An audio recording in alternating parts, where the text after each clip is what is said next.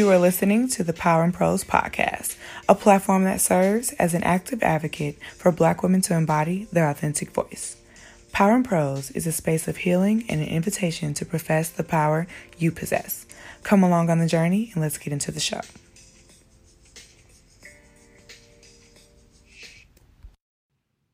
What's up, cool kids? You are tuned in to the anniversary episode of the Power and Prose podcast. Let's get it. What? Are you serious? I am so excited. Y'all, I have been recording Power and Prose for one year as of today. So if you've been rocking with me, then you know that this episode is coming out on a Friday. Usually my episodes come out on Wednesday. I apologize for not giving y'all a heads up, but last minute on Wednesday, I was just like, I want to record the feeling of it. I want to have it. I want to document it. And the fact that this is an achievement for me. I was scared out of my mind to do this. I was worried about if people were going to like the poems, if they were going to understand it. And I did it anyway. I did it anyway. And I'm able to sit in the moment in the joy that I feel right now. And so here we are. This is the anniversary episode, y'all. Thank you so much to every person that has listened, that has supported, that has ever shared, that's ever um, written me personally and let me know how the show has helped them. I just thank y'all, thank y'all, thank y'all from the bottom of my heart. It means so much that y'all are supporting me on this journey. So I truly, truly, truly see it as an honor that every two weeks I release an episode. I don't think you understand how honored I feel, how blessed I feel. And to celebrate that, I wanted to share a new poem with you guys. Um, and I really wrote this poem just talking about trying to squeeze into spaces that don't fit. And that's what um, disobedience looks like at points. It's like trying to make something work that is not supposed to. And it can also just look like fear. That can look like um, uncertainty. And this poem, it's called White Man's Poem, or I don't know. I guess that's what I've been calling it. Um, but I don't know if that's the official title just yet. Um, but I think it's just a beautiful, beautiful, beautiful piece of work that describes where I have been um, within the past year and trying to find my voice, which is what I talk about here, right? And trying to be comfortable with that. And so, without further ado, we're going to get into the power punch of the episode and then we'll get into the rest.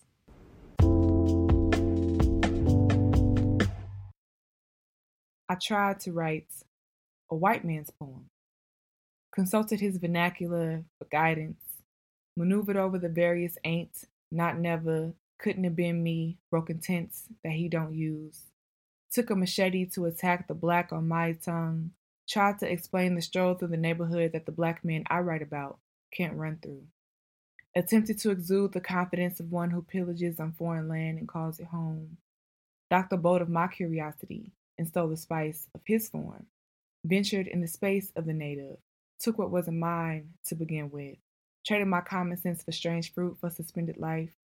And I waited on it to feel good like it was supposed to because I was writing a white man's poem. I was the master on the field of the page. I was the driver of the words, words, indentured servants to the pen I push that will bear my last name as the owner of the rhyme. And in that moment, I knew it would feel good because I was writing a white man's poem, one that was void of guilt and shame, one that only spoke of good things, that dressed my ignorance in the finest of silk one that allowed me to dance in the lilies of patriotism, and that's just the way it is, one that allowed me to sleep at night. See, once I tried to write a white man's poem that wasn't laced in the morning of brokenness, of setback, of never being set up, that wasn't influenced by trauma or the strength built on the backs of those who always have so much to carry. That didn't need my blackness to exist in each vein, can you blame me? For wanting my art to be void of my attitude, for confusing standing out with being dense, for thinking that if I didn't write like he, then you wouldn't see me. I just want to be heard. You all listen to the white man. He's listening what you spend your money on, how you get your boss on, what you think is fly. You try to dismiss him, just like me, but he's there. So excuse me for attempting to see what it's like to say jump and watch the world ask how high, to watch the very language I formed be taught in classrooms across the globe. I simply want to know no bounds. I was slaved once, writing poetry. Nothing I wrote seemed to be a hit. I was writing a white man's poem in a space my voice didn't fit. Come on, y'all. That is one of my favorite pieces that I have completed in quarantine. And I love it because it's just so transparent. It's me being real about what I was trying to do. And so that poem was kind of created because one day I was trying to write a poem and I wasn't being me in it. And it, I felt it on the page. I was like, this is not you. This isn't what you want to say. And you're pulling things out. You want to say certain things. You wrote ain't and then you backspace. Why did you do that? And I started trying to think about who is this for? Who are you trying to appease with what you're doing right now? And when I thought about those things, I scrapped the poem that I was working on and started working on White Man. And it was kind of just a vent. I didn't think it was going to go anywhere or be that good. I actually didn't even know if it's going to be a poem or if it's going to turn into like a journal entry um, type of thing. And so for that to be the result of that frustration that I felt in that moment, the inadequacy that I felt in that moment, I think that is just was so beautiful is the transparency and the authenticity of the moment. I always go back to that. I think that that poem kind of stores that feeling for me. And it's a reminder at the end, you hear in a space that my voice doesn't fit. It's like you're not supposed to fit there, but your voice still has power. And so that poem really, really, really captures that. And a lot of times when I create, I edit and I censor. And what's harmful about that is that you never see the full extent of your work when you do that. You never fully see what it could be. And there are societal standards that we are influenced by. And these influences, like language, what's considered a good poem and things like that can threaten to steal your special sauce. And that is what I was letting that the original poem do was take away the destiny of it, to take away my journey, to take away my story, my prose. And that's why I didn't feel powerful in that moment. And at the end, when you don't do what you're created to do, you feel unfulfilled. And that's how I felt as well. And so I just kind of wanted to share that with you guys and think about what is your thing. And maybe you're not trying to write a white man's poem. Maybe you're not censoring a piece of art per se, but maybe you're trying to be your boss's version of what you what they would be at your job when you need to be you in your job. You know what I mean? So I think there are different ways where we adopt those societal norms and things that other people do as our own when that's not where our voice is supposed to fit, not authentically not organically. And so I would just challenge everybody to think about that. Um, and I had to challenge myself, which is kind of how White Man's poem came to be. So that is the Power Punch of the week. And now we're going to get into the episode.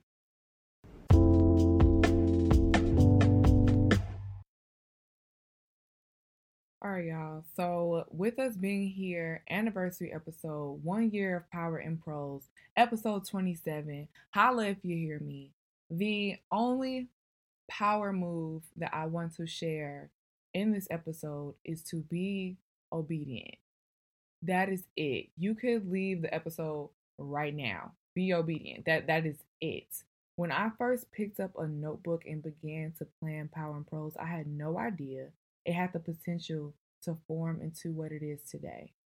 I was so intimidated, but not just about the podcast part, because there's a lot of resources about podcasting out there and different platforms that you could use and things like that. So as I started to research, I felt a bit more comforted about that part, the generic part of it, right? What I really was starting to get concerned about was the poetry, the prose. That's what I was insecure about, but that's the special sauce. And I think that when we start to get worried about our special thing, that's when you know it's time to go. That's when you got to press in. It's like, all right, that's why I got the instruction. I got to make this thing. There's something unique about what I am trying to bring to the table. There's something that I can tailor for people to have a unique experience. There's some healing that I could give that you can't find in other places or it's not as easily accessible. And in that in that scary place, we have to kind of think about, well, why is this scary? Why am I intimidated? And so once I started to do that, it was like, well, you're going to write poems anyway, sis. And you want to share them anyway. When you like a poem, you're excited about it. You want to learn it by heart. You want to share it. And so, if you're going to do that anyway, why not have a consistent forum that you can do that and pull other people along on the journey and inspire other people at the same time and talk about your faith in that walk. And so I really, really, really had to start to understand my weak spot. When your weak spots are revealed to you, know that by pushing through, you won't be weak anymore. That's what's so beautiful about it. When you press in, it's no longer a weak spot, it's a muscle that you're building. And you have to trust that you're actually building it. I think a lot of times when we go to the gym, you already know how it be. You do one crunch and you're looking at your stomach like, where these abs at? And that's kind of not how it works. But you have to trust in the process. And obedience is a repeated thing. It's not a one-time thing. It's not a one-time thing. And so just urging everybody to press in. And what can make the process a little bit easier is small moments. So small moments of obedience can give you the confidence you need for the larger acts. Obedience isn't always a huge earth shattering moment with thunder and it's like, wow, like I really, really did that and everybody saw it and now I have a million dollars because I did the thing I was supposed to do and XYZ. It's like not always that.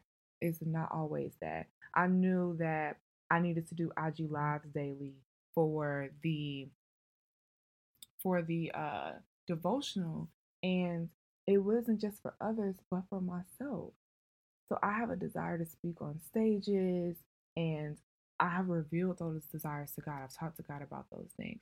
And so for me to get comfortable with that, to build the muscle of speaking, to build the muscle of being able to pivot live, I got the idea to do IG Lives each day to coincide with the devotionals that I was sending out.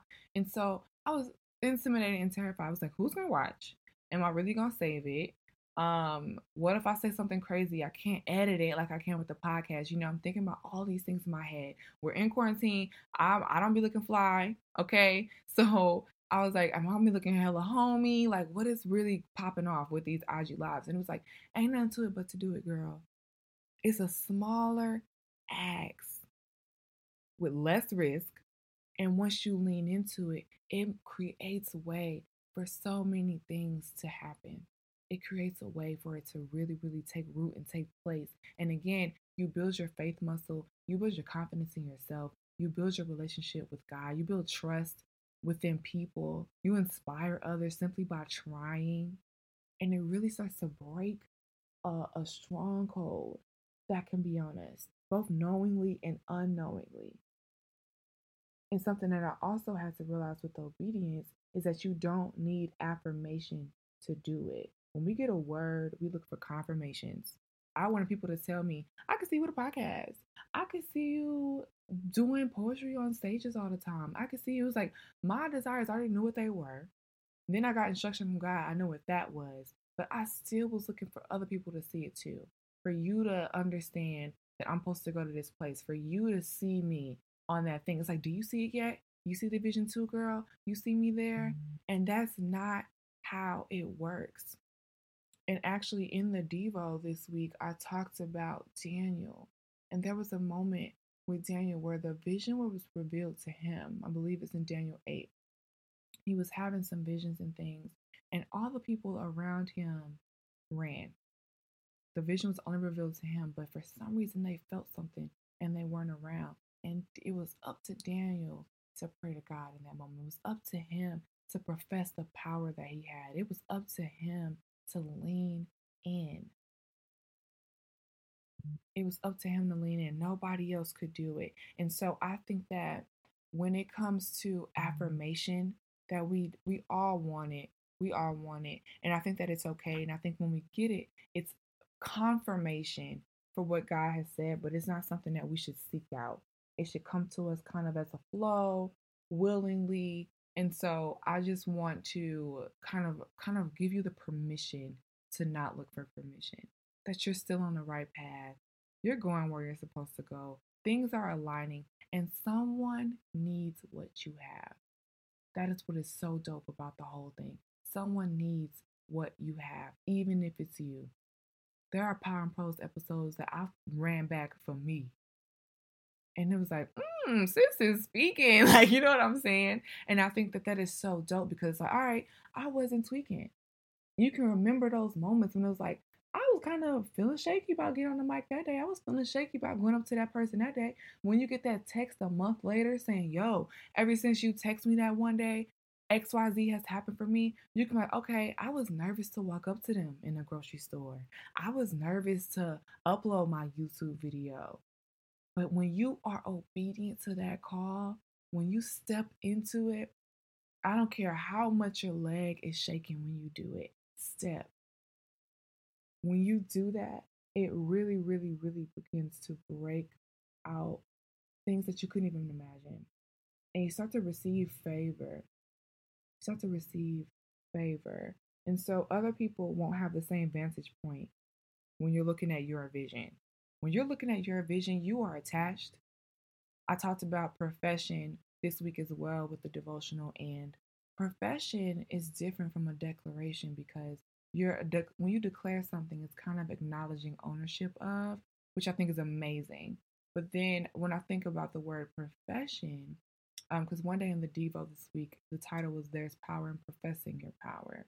And i almost said there's power in declaring your power but I didn't use the word declare because when you profess something, there's a second definition when I looked it up. Um, and it says to claim ownership of and to pledge allegiance to, to claim faith in and to pledge allegiance to. So I love that they added the word faith into that definition with profess. But then pledge allegiance to. Pledge allegiance to is kind of a commitment. When we used to pledge allegiance to the flag in school, it was kind of um, encouraging us to pledge our allegiance to the United States, right? And so when you're pledging allegiance to your mission, to your calling, to what you're moving and grooving with, to your faith in God, to your trust, and that what you're doing isn't being done in vain, that's a different level. One, there's accountability there. Again, pulling in that faith element, it is an act of choice that you're making. And then there is there's a vulnerability to that to saying that I'm starting here, but I'm going to continue on this path no matter what that means because you don't you won't know what that looks like but when you pledge allegiance to that it kind of mm, takes on a new meaning and other people won't have that vantage point of your calling it just kind of doesn't work like that and so i just wanted to give some encouragement to everyone to be obedient i'm sitting here right now and I don't have a million followers, a million downloads or listens on the show. I don't have a new crib or some Birkin bags. Like, you know what I'm saying? My life hasn't drastically changed outwardly. But on the inside, y'all, I feel so full and good. I mean, being able to connect with people this week, um, doing the prayer calls, doing the IG lives, being able to type episode 27 on this episode. My birthday is April 27th, so just something about that number being the anniversary number of this thing feels good to me. And just just the fact that I wasn't sure. I remember sitting on my couch with my roommate. My roommate, shout out to Jalila, actually came up with the title of the show, and I just was just sitting there, both amazed that I was even thinking about actually doing this, like entertaining the thought, and terrified that I was entertaining the thought. And in between that, in that feeling, in that moment right there, there's a decision to make. There's a point where it's like, all right, we got to go left or we got to go to the right, but we can't go back now. We know what we know now. We got the revelation now. We got the call now. We didn't seen the scripture now. We heard the song now. We watched the sermon now. We saw the YouTube video now. We saw the IG post. You know what I mean? It's like you get to a point where it's like, I got to make a decision. Either I'm going to do this or I'm not. And I am urging y'all, I'm urging y'all to do it. It is worth it every time. It's worth it every time. No matter how long it takes, be gracious with the process. Some things just aren't instantaneous, some things aren't an instant gratification thing, but there will be character building and beauty that is formed out of it. So, the power tool for this week is to drill down. Drill down. Now is not the time to coast. You aren't destined to sit on the sidelines. Press into what the Lord asks you to do. Press in. It's a simple decision that you can make. Remember, there are small acts of obedience wrapped in the bigger thing. It's small little things that we can do to build our faith, and you only need the faith the size of a mustard seed to make it happen. To make it happen.